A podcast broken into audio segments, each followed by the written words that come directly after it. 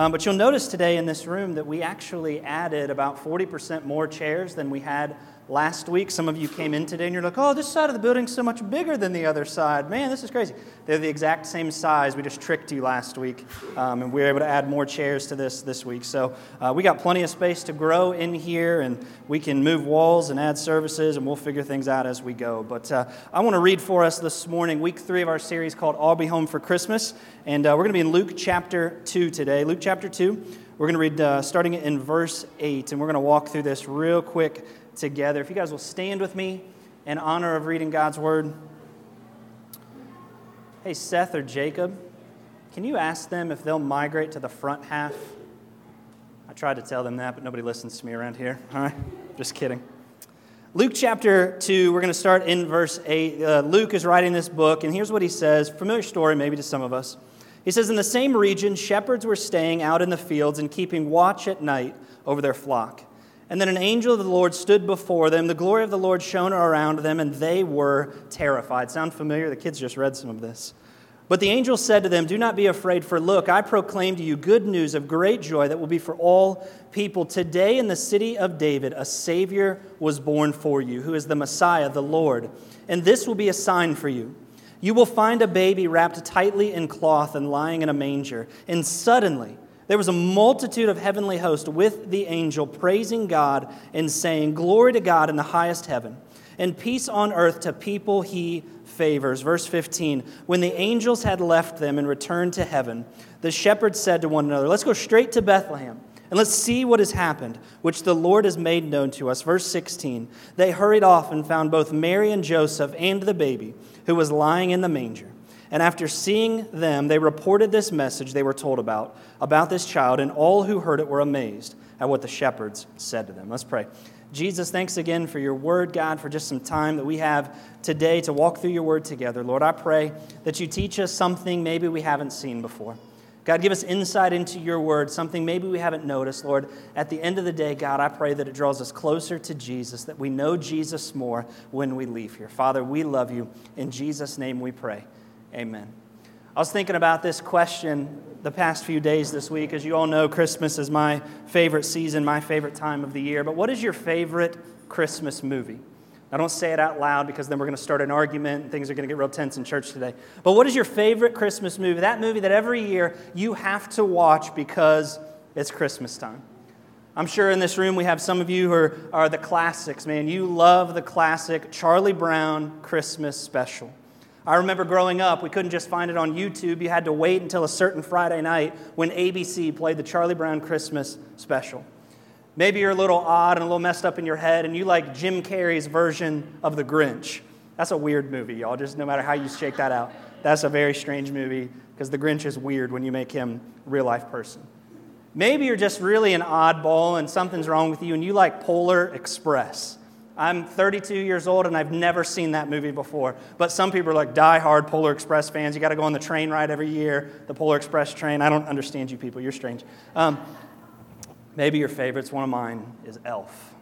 That, I believe, is one of the greatest Christmas movies ever to be made. Maybe one of the classics again. And some of you all, if you claim this as your favorite movie, we know you're not as Christian as you say you are, all right? Christmas Vacation, right? That is wonderful. Some of you are like, You like that, Aaron? Yes, I do. I love that movie. All right? And then there's the real classic the one that you sit around the fireplace drinking hot cocoa next to your Christmas tree with your elderly, elderly grandma in the corner handing you sugar cookies. White Christmas. White Christmas. I've never seen it, so I have no idea. All right?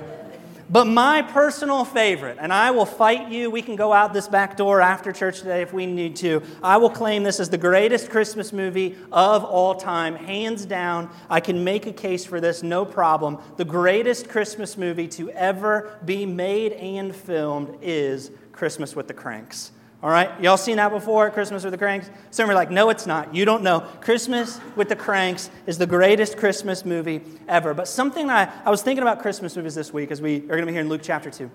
And I realized that almost every single Christmas movie follows basically the same storyline. And the storyline is simply three words expect the unexpected. Every Christmas movie, they follow that same storyline to simply expect the unexpected. Unless it's a Hallmark Christmas movie, then we know exactly what to expect every single time, right? But every Christmas story basically follows that same pattern. Things are going one way, and then out of nowhere, the unexpected happens that completely changes the story for good.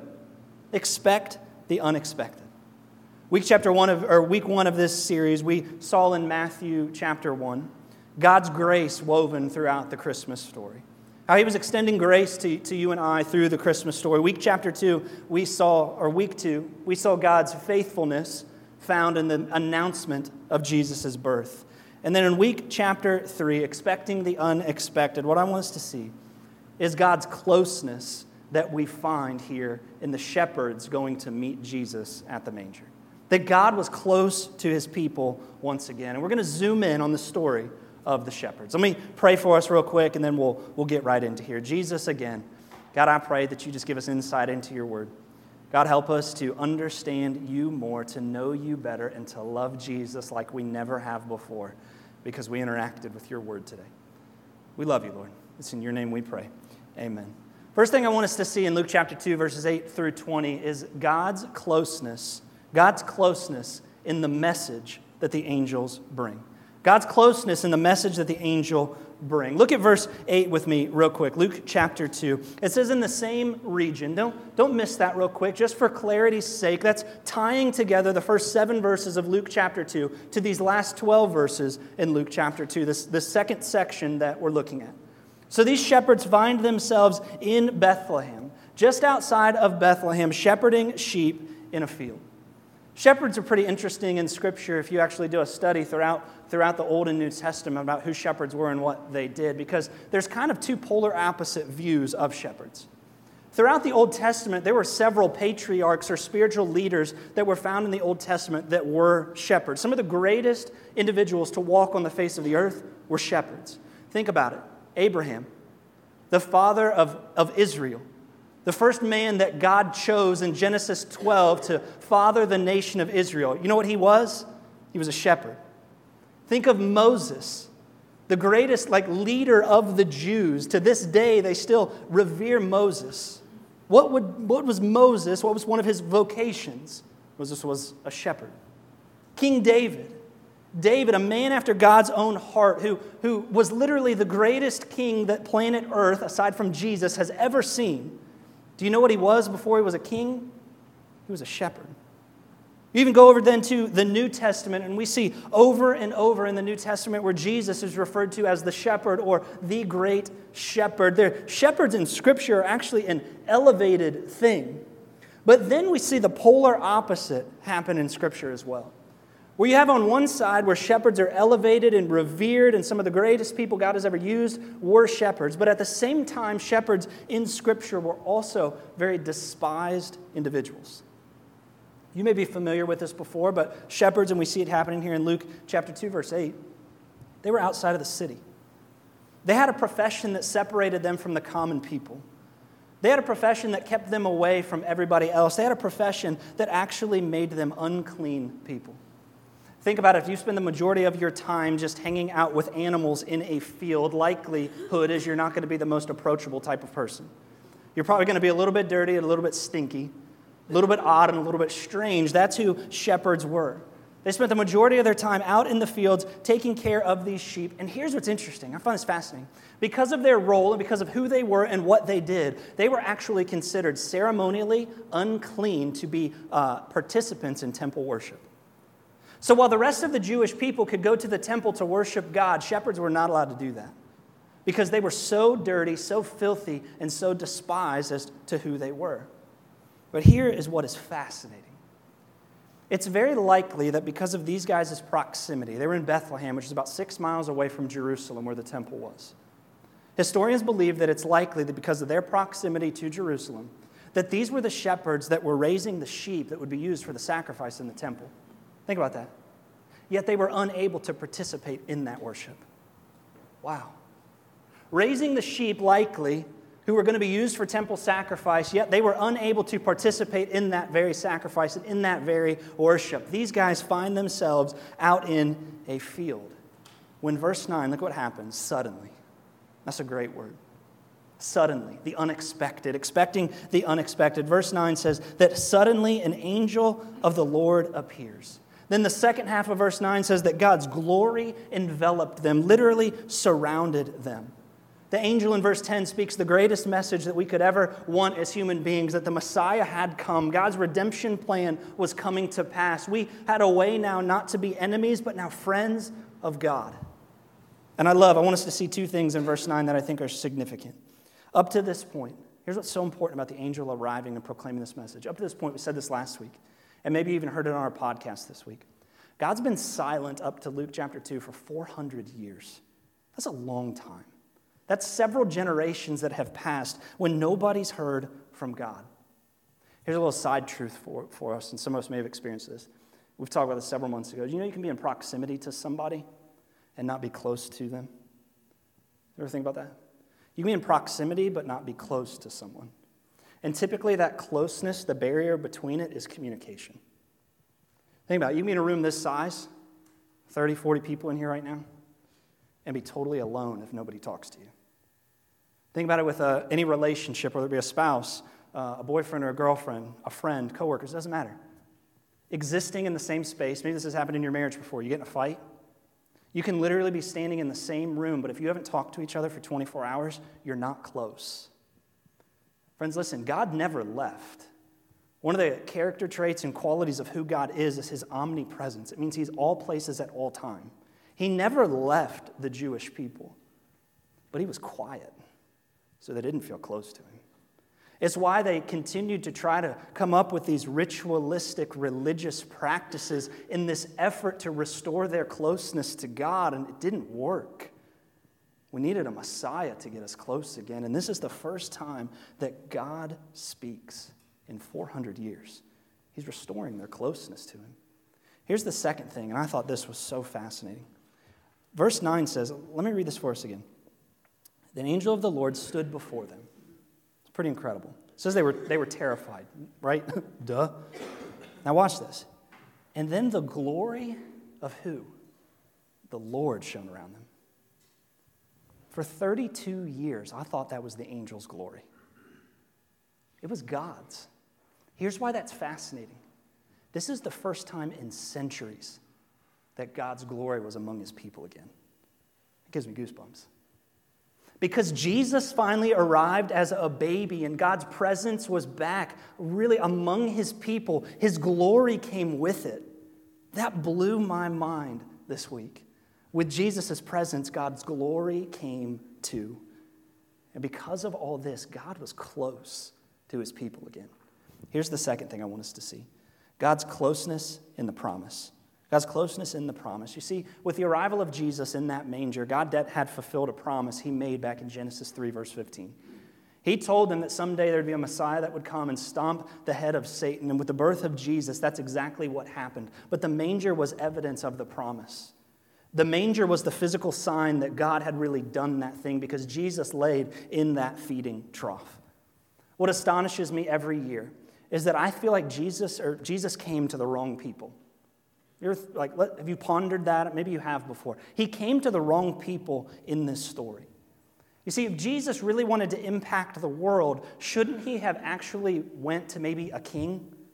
That makes more sense because a king is an influencer.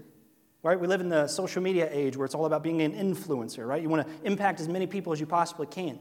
Wouldn't it make more sense if Jesus had come instead to a group of shepherds if he actually went to a priest? Why didn't he go to the temple to the high priest? And the high priest could have then taken this message that the Messiah had come and given it to the people. But he didn't do that. Why didn't Jesus, instead of coming to a group of lowly shepherds, instead go to uh, maybe a group of wealthy business people? People who had the resources and the talents to take this message of a coming Messiah and get it out to the people very quickly. Here's what I'm so guilty of, and the Lord's been convicting me of the, this this week. I always say this to myself. I did this in high school. Man, if we could just get those people saved, then God could change the world. Think about it. The big thing right now, and I, I normally don't do cultural stuff Kanye West, right? Kanye West got saved. We're still weighing the fruit on that, but right now, some pretty neat things are happening. And I heard that and I, I thought to myself, man, now God's going to do something cool in the world because Kanye West got saved. And I read Luke chapter 2, and the Lord reminds me of something. God doesn't need my position, my power, or my prestige to impact the world with the gospel. You know, God can do the exact same thing through you and me that He can do through Kanye. He doesn't need my position to do it. What does He need? Belief in His word and passion for His glory. That's all the shepherds had. They had the word of God and passion for the glory of God. And that's all it took for them to take this message and go change people's lives. They were not people of influence. Notice verse 15. The angels come, the multitude is before them singing, the heavenly host is, we've seen this in Christmas plays before. And then verse 15, when the angels left them, imagine being a shepherd in that moment. Incredible thing you've just seen. Angels left them and returned to heaven. And what, says, what does it say happened? And the shepherds said to one another, Let's go straight to Bethlehem. Let's go straight there. You know, you can't find one verse in here where they were commanded to do that.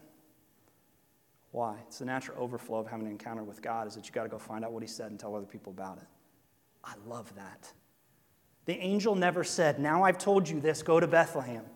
They didn't have to be told to go. They had an encounter with God and it changed them, and they had to go figure it out and find out more about it and tell other people about it. I love that. How could they not go? Here's the third one, and we'll start to land the plane God's closeness that is found in the manger. God's closeness that is found in that manger. Imagine this scene for a second. We don't know how many shepherds they were. It's like the wise men. We make estimations. Were there three wise men or a thousand? We don't know. I think that there were several hundred wise men, but we can talk about that next week. Were there three, ten, thirty shepherds? We're really not sure what was going on here, but all they were told was to make that trek from where they were in the field. Then they go into Bethlehem to find this baby lying in a manger. Bethlehem was not a huge city, but it was several thousand people at the time maybe considered a village at this point. I would imagine we could make the assumption in Bethlehem there were several barns, stables, caves, wherever you think Jesus was born, doesn't matter. Get over all that stuff, all right? But can you imagine this group of, of these shepherds coming into Bethlehem? First off, they really weren't supposed to be there because they weren't really allowed to. But they come into Bethlehem. How did they know where to find Jesus? It wasn't a star. The star came two years later. You know what they would have had to do? Go stable to stable to stable, looking for Jesus. Here's a little side note for us. Sometimes the relationship with God is a pursuit and a journey that we have to go on. That's free. You can take that home. Tweet that. All right, it's good. All right? But they're just looking for this baby. And then imagine when they finally find the one. They find the stable. They peek their head in. I mean, just imagine this group. Let's say 10 guys. I don't know stinky, smelly shepherds. Maybe they got one of them's got a sheep under his arm, the other guy's wearing a wool coat. I don't know what they got going on. And they're running stable to stable to stable. And they finally find the one. They crack the door open. There's Joseph probably thinking, Who y'all? You know, what you guys doing here? There's Mary, who's likely maybe just laid Jesus down in this manger. And she's, I know y'all first time moms, okay? You imagine a group of 10 shepherds just rolls up into your, like the, the, the, maternity ward at the hospital and say, hey, we came to visit you. No, you didn't. Get your hand sanitizer out, right? You're getting these guys going. But they roll up to this stable and they look in and they see Jesus. There's that promise that was fulfilled for them. But here's what's so cool about this. Where was the one place in a city, if they were to come in the city, that a shepherd would have been able to go? a stable because they were only allowed among the animals. This was the one place where they could go. The people who were viewed as the lowliest in society, that's where they could go to see Jesus. See, because if he was born among kings, they could have never got to him. If Jesus was, was born among priests, they weren't allowed there. If he had been born to the wealthy business people, they would have shunned the shepherds and say, You can't come into where our space and our existence. But watch what Jesus does instead. Jesus instead came to a place where everyone, a manger, where everyone, no matter their social status, no matter their influence or prestige, Jesus came to a place where everybody could draw close to him. That's where he came. Friends, two takeaways, and then I'll pray. The first is this. I think a lot of us feel this at Christmas time. Christmas reminds us that when God feels distant, he's close. When God feels distant, and it seems that that is often magnified in this season, from throughout that month of December, is sometimes where God's distance between us because of our activity, because of relational strain, because of busyness. that God begins to feel more and more distant. In Luke 2, in the Christmas story, that reminds us that in those times where he feels distant, actually he's close. Let's not forget that. The second thing the Christmas story reminds us here is that in those seasons and in those times and in those moments where God seems silent, he's still close. He'll speak, just wait, remain faithful, trust him, he moves every time. When he's silent, he's still close. Let's pray. Jesus, thank you again for your word. God, I pray that, uh, God, this just serves as an encouragement to us today. God, that even in those seasons and those moments and those times, Lord, where um, your silence can almost be overwhelming. God, in those times where we feel so far from you, Lord, that we're not even sure if we can navigate our way back. I pray today just serves as a simple encouragement and reminder that in those seasons you're still close to us. And because you're close, we can trust you. God, I pray now as we sing that our worship would just ring and echo towards heaven. God, that you'd incline your ear to hear our praises. We love you so much, Jesus. It's in your name that we pray these things. Amen. Friends, let's stand as we sing.